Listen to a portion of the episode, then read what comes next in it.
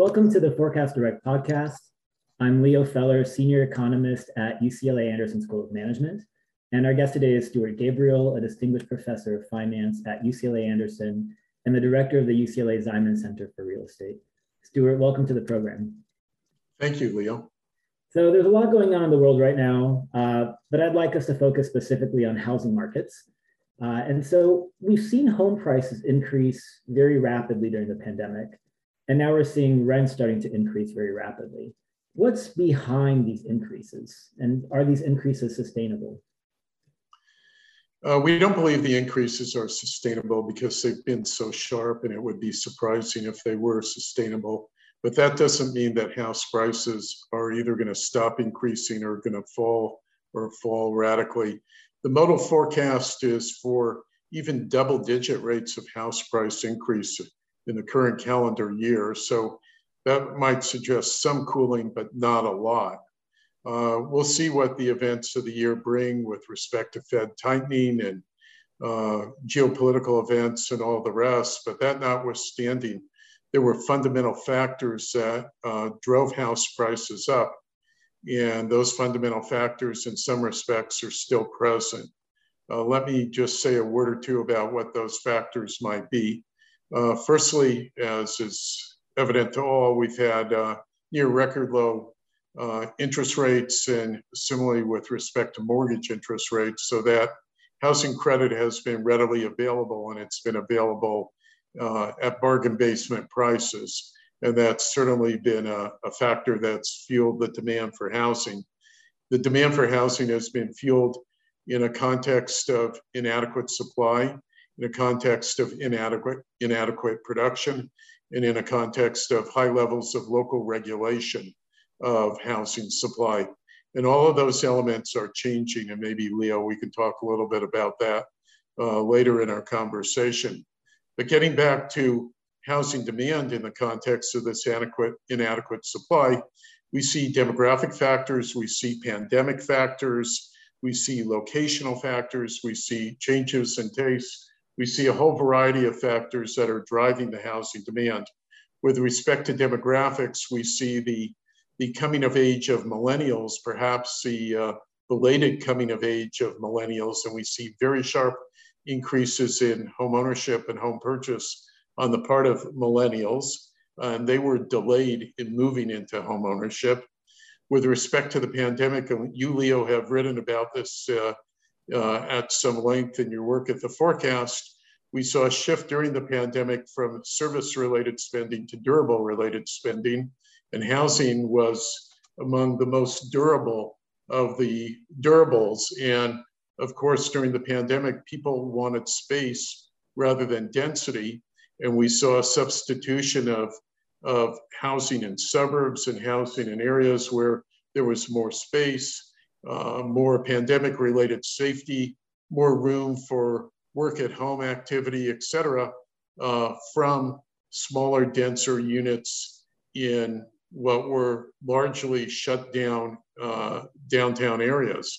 So uh, we saw a shift not only in demand for housing, but in the location of demand for housing and by whom. And after a number of decades of very sharp increase in demand for housing in vibrant downtowns, we saw downtowns go dark, so to speak, in the context of service shut down in the context of pandemic, and we've seen suburbs come back alive.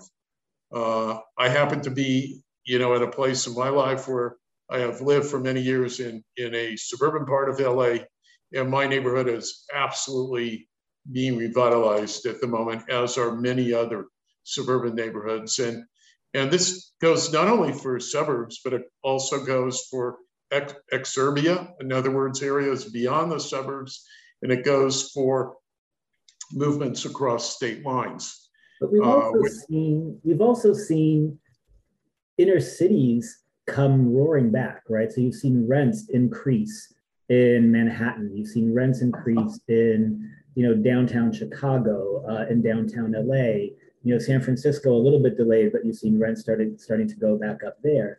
So are you starting to get a shift of people back towards these areas? I would say yes, but not back to the equilibrium where we were situated pre-pandemic, in the sense that uh, we have many factors at play. Of course, one of, one of those factors is a work from home factor, and that's a factor that's difficult to evaluate in terms of the sort of longevity of that factor, but there seems to be some sustainability of work from home, some expectation on the part of much of corporate America that employees will work at home certain number of days of the week, if not permanently or with lots of choice with respect to that flexibility. And that, of course, means people can literally live and work in different places. So they can live in Tahoe and work in the Bay Area and just go to work virtually, that kind of thing. And it also means a, a change in the housing characteristics that are required by work at home uh, people, in the sense that they need more space. They need space for a desk, a desk away from the kids, et cetera. And so major home builders are factoring this into their plans for new housing construction, but it also, again, is part of a demand for a larger suburban or ex-urban housing unit, uh, potentially in an area of lower housing costs. And clearly, uh, many households could not get to such a unit in the very expensive Uh, C B Ds of San Francisco or L A or New York. Do you think we've seen this movement already from uh, concentrated urban areas to the suburbs to exurban play itself out? Uh, or is there still more of this movement that's likely to happen uh, in the coming years? I think uh, with evolution in technology, with evolution in, in where and how people work, and with the unevenness of house prices and housing affordability across the nation, I think there's plenty of this yet to come. I, we're seeing the emergence of all kinds of tertiary centers uh, in, with respect to renewed popularity. We're seeing movement uh, across demographic groups, which is very interesting. The baby boomers, people of my age, are, are now on the move. We've seen this, this wave of early retirements, and many of those folks are on the move. We've seen millennials come into home ownership, and they're on the move. So, so there's a lot of potentiality with respect to this spreading out of housing demand, rise and fall of metropolitan areas, arbitrage, if you will, of house prices in very expensive areas. I mean, L A is just so utterly expensive that it's putting itself out of the market for firm locations, for employment development, and all the rest. And I don't need to tell you that, Leo. You're a, a, a very deep student of all this stuff. Well, we are, I mean, uh, you know, one of my colleagues, Jerry Nicholsberg, wrote about how L A is becoming relatively uh, less expensive, because even though house prices are so expensive in L A, they have increased by so much more in places like Austin and Boise and Fresno, so that in relative terms, L A ends up looking more attractive. Uh, and, and I've talked to Jerry about that research, and, and um, he's certainly correct in terms of the, the factual content, content of that research. The question is, does that relative afford, affordability gain help L A adequately in the context of an absolute lack of affordability? Our, our, our nominal affordability is so bad that I'm not sure how much that relative gain helps us. So, with a little bit of a pivot here, we started seeing mortgage rates go up. They're now above four percent for thirty-year fixed rate mortgages. How do you see that affecting the housing market? Well, pre uh, Putin invasion of the Ukraine, uh, back in the old days, so to speak, in the days of the old world order, uh, we were expecting maybe three, four, you know the number better than I do, Leo. Uh, Fed tightenings, this would be tightening on the short end of the yield curve, coupled with uh, other machinations of monetary policy that relate to the balance sheet that would certainly work to push up the federal, excuse me, the Treasury yield curve at the short end of the curve, maybe uh, be reflected in a bit of flattening of the curve, and also push up mortgage interest rates all along the curve, from short rates that relate to ARMs that are priced off of one-year treasuries, three-year treasuries, et cetera, to the long rates that are priced off of ten-year treasuries. Um, and, and in general, the expectation is that the higher housing finance costs are going to work to slow the housing market. They're going to take some bite out of housing demand. And they're part and parcel to the comment that we made earlier that uh, while we continue to expect ongoing increase in, in house prices, we believe this increase in house prices will be slowed by the tightening of monetary policy. So that's the, the kind of pre-Ukraine version of the answer. The post-Ukraine version of the answer, I believe, at least at this moment, is somewhat more complicated, because in the wake of this major uh, war in Central Europe, you know, something we haven't seen since the end of World War Two, et cetera, uh, there's all sorts of economic manifestations that can affect what we call the Treasury yield curve, the, the curve of yield by duration of, of Treasury securities, and how that in turn affects mortgage interest rates. And just to provide some example of that, uh, we could have more inflationary imp- impetus in the U S economy, at least in the short run, uh, owing to the combination of factors that Uh, pertain to this war, including upward movement in oil prices, um, uh, maybe some sanction-related effect, et cetera, although I know the Biden administration is very careful with respect to who they're sanctioning, with respect to any domestic economic fallout. They're trying to minimize that. But that notwithstanding, we could see some pressures for additional upward movement in rates, at least in certain parts of the yield curve. The flip side of that is that you know, things get ugly enough out there, and certainly they've gotten quite ugly with equity markets recently. We anticipate and have seen some flight to quality, flight to the purchase of U S government Treasury securities, which ultimately can have a damping effect on rates, particularly at the long end of the yield curve. So one scenario, and again, Leo, I'm kind of I'm talking to the guy who knows more about this than I do, but one scenario is not only a flattening of the yield curve, which would be a combination of the Fed uh, conventional policy at the short end of the yield curve, coupled with these other manifestations of markets at the long end of the yield curve, a flattening of the yield curve, or even potentially an inversion of the yield curve, depending on how things go. And that inversion of the yield curve, as you know, Leo, is a fairly reliable technical uh, indicator of recession maybe six months down the road, and would be very much of concern. But just to boil this out in terms of housing, we, we're going to see some unevenness in mortgage interest rates along the yield curve. That means that we'll probably see more upward movement in arms that are tied to short-term Treasury rates than we will in conventional conforming rates that are tied to a ten-year Treasury. So let me shift the question to concerns that we might be in a housing bubble, right? Everything is priced right now, uh, let's say for, not, not quite priced for perfection, but if you looked at, you know, what happened to equity markets, if you looked at housing markets, they're priced assuming that the economy is going to be doing really well for the next several years, right? We started getting this turn in equity markets where there's now some skepticism that, you know, the, the next few years really will be the boom that people expected it to be. Does the same hold for housing? Are we, is there a risk that we're, uh, we're in a bit of a bubble right now?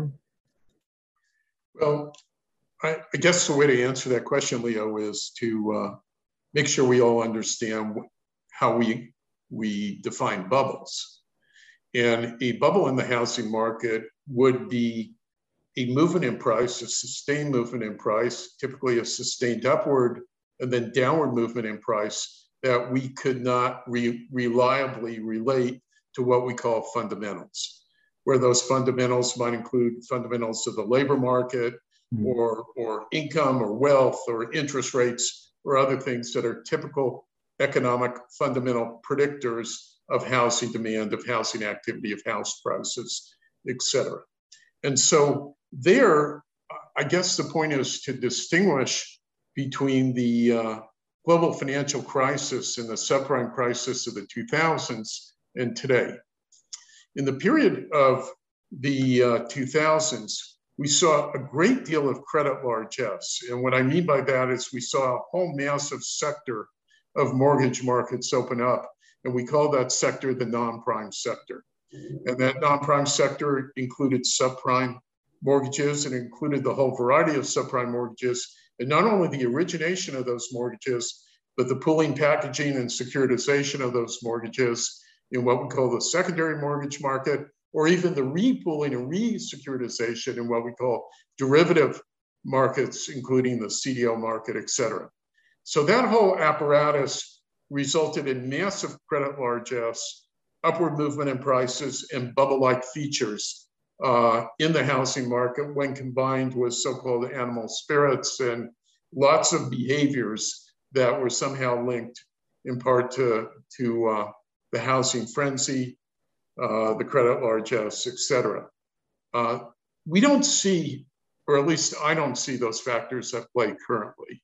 We don't have any of the non-prime sector around anymore. So all mortgages that we originate are originated old school, with old school underwriting, where people's credit scores are checked and their employment histories are checked and their employment is verified and so on and so forth. Uh, we, we have very uh, conservative securitization markets. All of, all of the, again, air has gone out of that balloon. So there are certainly risks in the housing market, and those risks may multiply uh, if we see shocks that are negative to labor markets, if we see people losing jobs, if we see the economy not recover properly Uh, from the pandemic, if we see additional uh, difficult variants of the pandemic that, that in turn uh, get reflected in other shocks to the economy or other shocks to the labor market.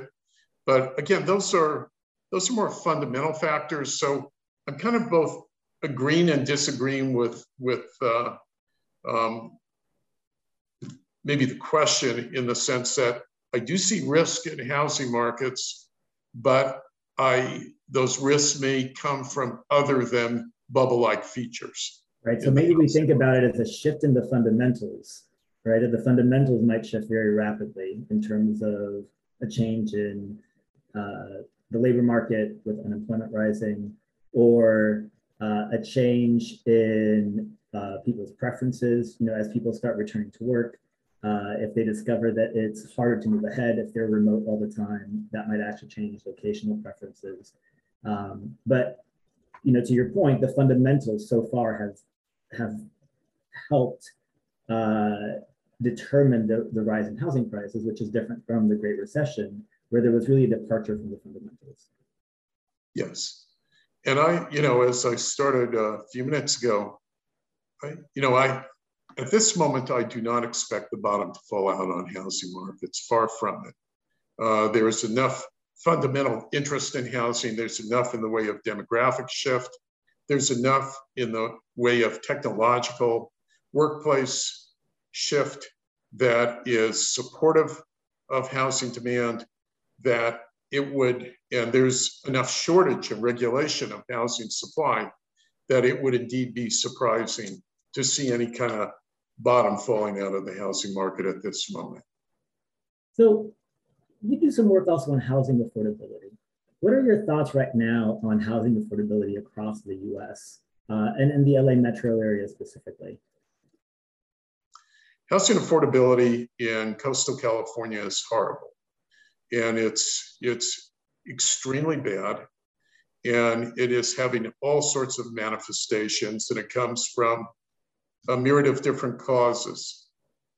With respect to those causal factors, first and foremost, we've had a policy in place uh, at least since the mid nineteen seventies that has allowed local jurisdictions um, almost full reign with respect to whatever gets built within the boundaries of a particular Pasadena or a particular Beverly Hills or whatever it is.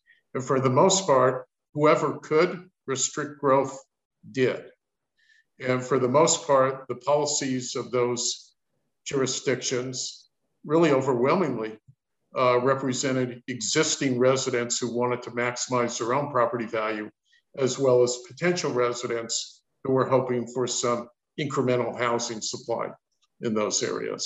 So what I'm saying is that local government land use regulatory constraint as relates to housing production, when added up across jurisdictions, especially popular jurisdictions on the coast of California, has made for very significant and binding housing supply constraint.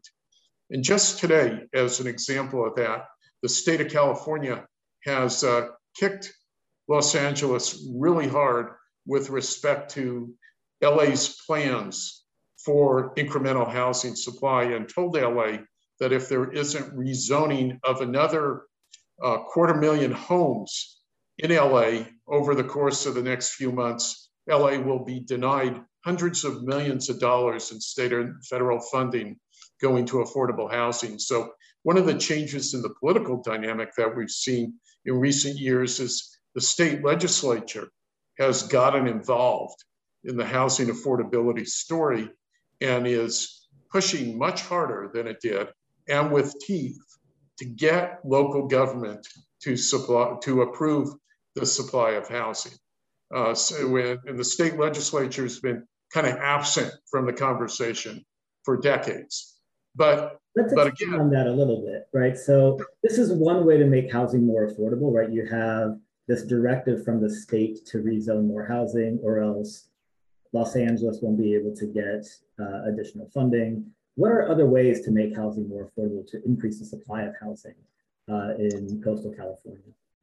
Well, we've traditionally talked about densification of, of housing, and there's a lot of new legislation that's been passed that relates to densification that, you know, threaten the very basis of, of what we've taken to be sacred in single family neighborhoods. So now you're, you're allowed to put up to four units on a single family lot in, in California. That's a new piece of state legislation, that sort of thing. So we've always talked, we've talked, you know, really for, for even decades about, you know, high density multifamily housing along major transportation corridors, this sort of thing. And we expect that all uh, will continue. Um, so there, there, that's, that, that is the uh, traditional approach. Now, let me mention uh, a less traditional approach that's not typically discussed, and that is to use transportation infrastructure funds and transportation infrastructure development to create access from low land cost areas to major employment centers. In other words, we always talk about more affordable housing in Santa Monica, but Santa Monica is one of the highest land cost areas in the country. It's built out. There's virtually no potentiality for any meaningful increment to housing supply, especially affordable housing supply, in a place like Santa Monica or any of the other coastal communities. And, and the, you know, occasionally get a project built in one of those areas, but I view it as kind of commensurate with pouring a glass of water into the Santa Monica Bay. That's about how much effect it's going to have on the availability of housing. So it's nice, we talk about it, we pat ourselves on the back, and in the end, it doesn't solve the problem. So we need to scale housing supply. We need to get the private sector involved in scaling affordable housing supply, and not just depend on funding coming from the state or federal government in the form of tax increment, bond financing, or LIHTC, low-income housing tax credits, or whatever. And to do that, we have to open up lands that are vis-a-vis their market price, relatively inexpensive. And those lands exist, they're in places like Palmdale and Lancaster, other parts of L A County. And so the issue is simply access. And that's where transportation infrastructure can come in kind of uh, useful. And traditionally, housing developers have leveraged off of public investment in transportation infrastructure. That's like a magic formula for them. Put the housing track next to the new freeway exit and it's golden and it'll work. So uh, I, I'm encouraging that we use, that when we think about uh, access, when we think about transportation infrastructure, we think also about opening tracts of land to housing construction where there's less regulatory constraint, where there are lower land prices, and where private developers can get into the act of helping to, to uh, address their housing supply challenge. Well, Stuart, thank you. This has been a fascinating discussion, starting with what's been going on with housing prices to how might Ukraine, uh, the conflict right now in Ukraine, affect uh, interest rates, and how might, how might that affect housing prices. Uh, and you've brought us full circle in terms of how to address uh, housing affordability in L A. So uh, really, we, we're very appreciative of your time, and thank you for the insights you've provided. Absolutely, my, pl my pleasure, Leo. And I'm, as you know, a huge fan of your work at The Forecast. Thank you very much. Thank you, Stuart.